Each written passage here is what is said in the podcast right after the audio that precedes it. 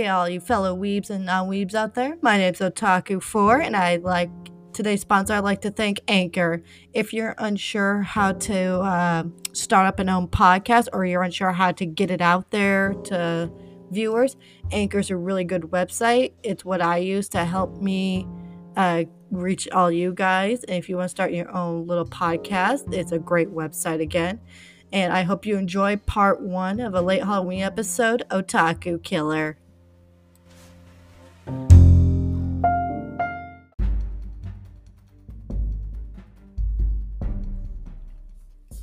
Hey guys, my name is Otaku4. I'm sorry for the late Halloween episode.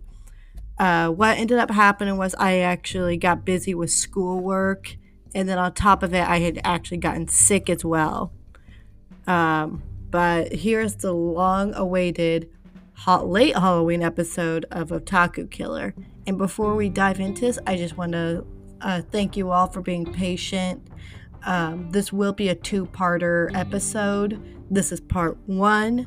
So, without further ado, I'll get right into the story. In late August 1988, the parents of missing four year old Mari Konno received a box in the mail. Inside the box, on a bed of fine powder, was a photo of the outfit Mari had been wearing when she disappeared. Several small teeth and a postcard bearing, bearing a message Mari cremated. Bones? Investigate. Prove. This horrifying box of clues would be would be one of several several that tortured families around Tokyo. Japan would receive as they s- searched for their children, but these girls would never return home as they had fallen victim to the twisted mind of Tatsumi Miyazaki, the otaku murderer. And now, my fellow otaku and non otakus, we are about to dive dive deep into the inner turmoils to see just what led him to do this. Though he grew up to be one of Japan's most sadistic killers, Miyazaki started out as a meek and quiet child. Born prematurely in August of 1962 with a birth defect that rendered him unable to bend his wrist completely, Miyazaki spent most of his early childhood alone as the victim of bullying for his deformity. Now, some people, I don't know who, but there are some people who do feel bad for him. And I honestly have no remorse for someone like this uh, because it sickens me that I don't care if you're bullied or what. Th- there was just something. It. I don't think it was the bullying, honestly. I think he was already kind of messed up in the head a bit, and something just cracked at it. Miyazaki kept kept him to himself and rarely participated in social events or made many friends. He often hid his hands in photographs out of embarrassment. He did seem delight uh, delight in drawing, however, and comics while alone at home. Excuse me. Although he wasn't a social student, he wa- he was a successful one.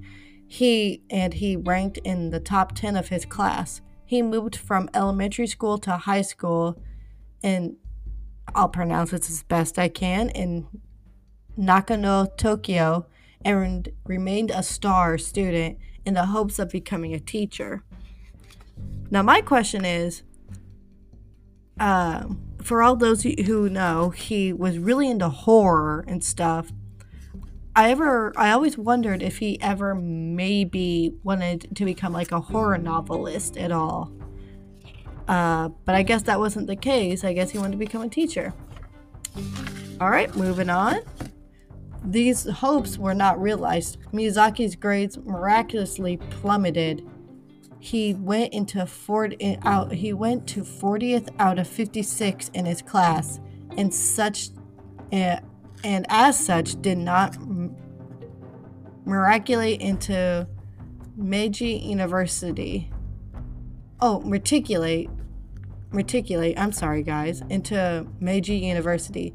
Instead, Tatsumi Miyazaki was forced to attend a local junior college and study to become a photo technician instead. Now, for those uh, for those of you who don't know, uh, excuse me again, I'm sorry. Over in Japan, it's kind of run a little different over there, and um, instead of like kind of like instead of like really, uh, I won't say choosing, but over there, you take what's called entrance exams over there, and that goes uh, once you're done with elementary school. Um, that goes for like high school. You take entrance exams for high school. You take them for uh, college. So to for a certain college you want to get into. Um, it was it is unclear t- uh, exactly why Miyazaki's grades fell so swiftly, though it have. Oh, I'm so sorry, guys. Uh, though it may have to do with his family life. Let me. I'm so sorry. I keep having the hiccups. The Miyazaki family was quite influential in the. I'll pronounce this as best I can. In the Tsukuchi district of Tokyo. Miyazaki's father owned a newspaper, though he was expected to take over his father's job when he retired. Miyazaki expressed no interest in doing so. Convinced that they were only that they only cared about his financial material success in life, Miyazaki shunned his family. If I tried to talk to my parents about my problems, they just brushed me off, he told police following his arrest. The only person he didn't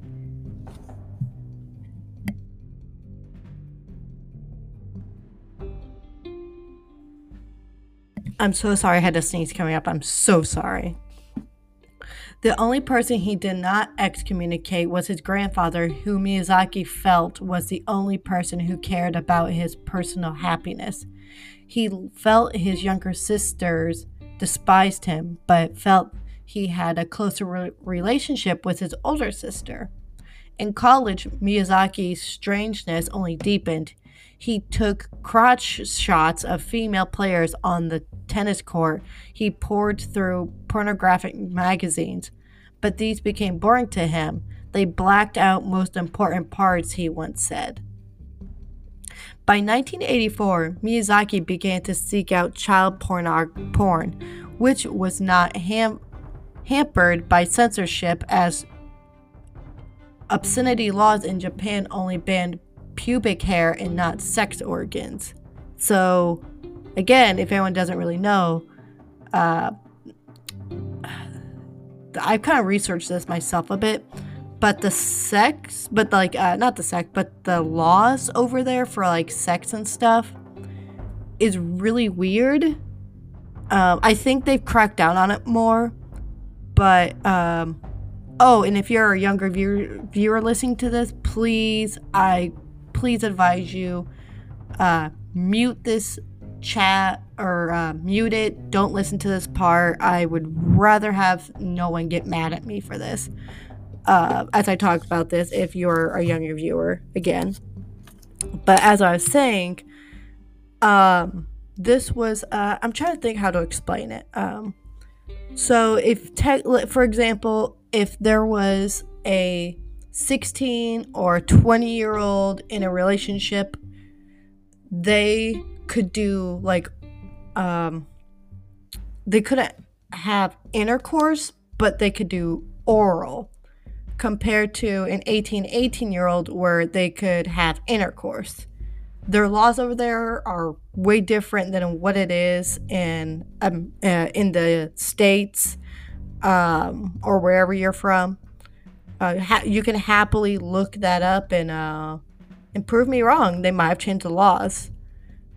Um, though, all right, back back to what back to our little thing, guys. Though he lived with his parents, parents and sister, Miyazaki spent most of his time with his grandfather. Though he recalled that during this period he com- he considered suicide, he remembered his grandfather helping him through. Then in 1988, his grandfather died. In Tasumi Miyazaki's mind, the worst had happened. Looking back, this is what experts believe was his tipping point. So I'm gonna stop it right there. Uh, next, uh, next episode is gonna be about becoming the otaku killer.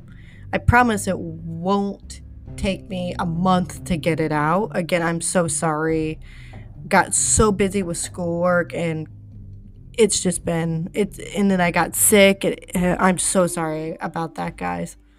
But um, in my opinion, honestly, I don't really think that. Uh, I, I think honestly that Miyazaki had some other messed up things going on in his head. And I think his grandfather dying was just the tipping of the iceberg or um, the the straw that broke the camel's back. I I should say. Um, like they said, it was his tipping point, but I I think he was already kind of messed up in the head a bit. Um, but yeah, I hope you enjoyed the first episode. Um, sorry if I didn't do a good job. I'm trying my best again.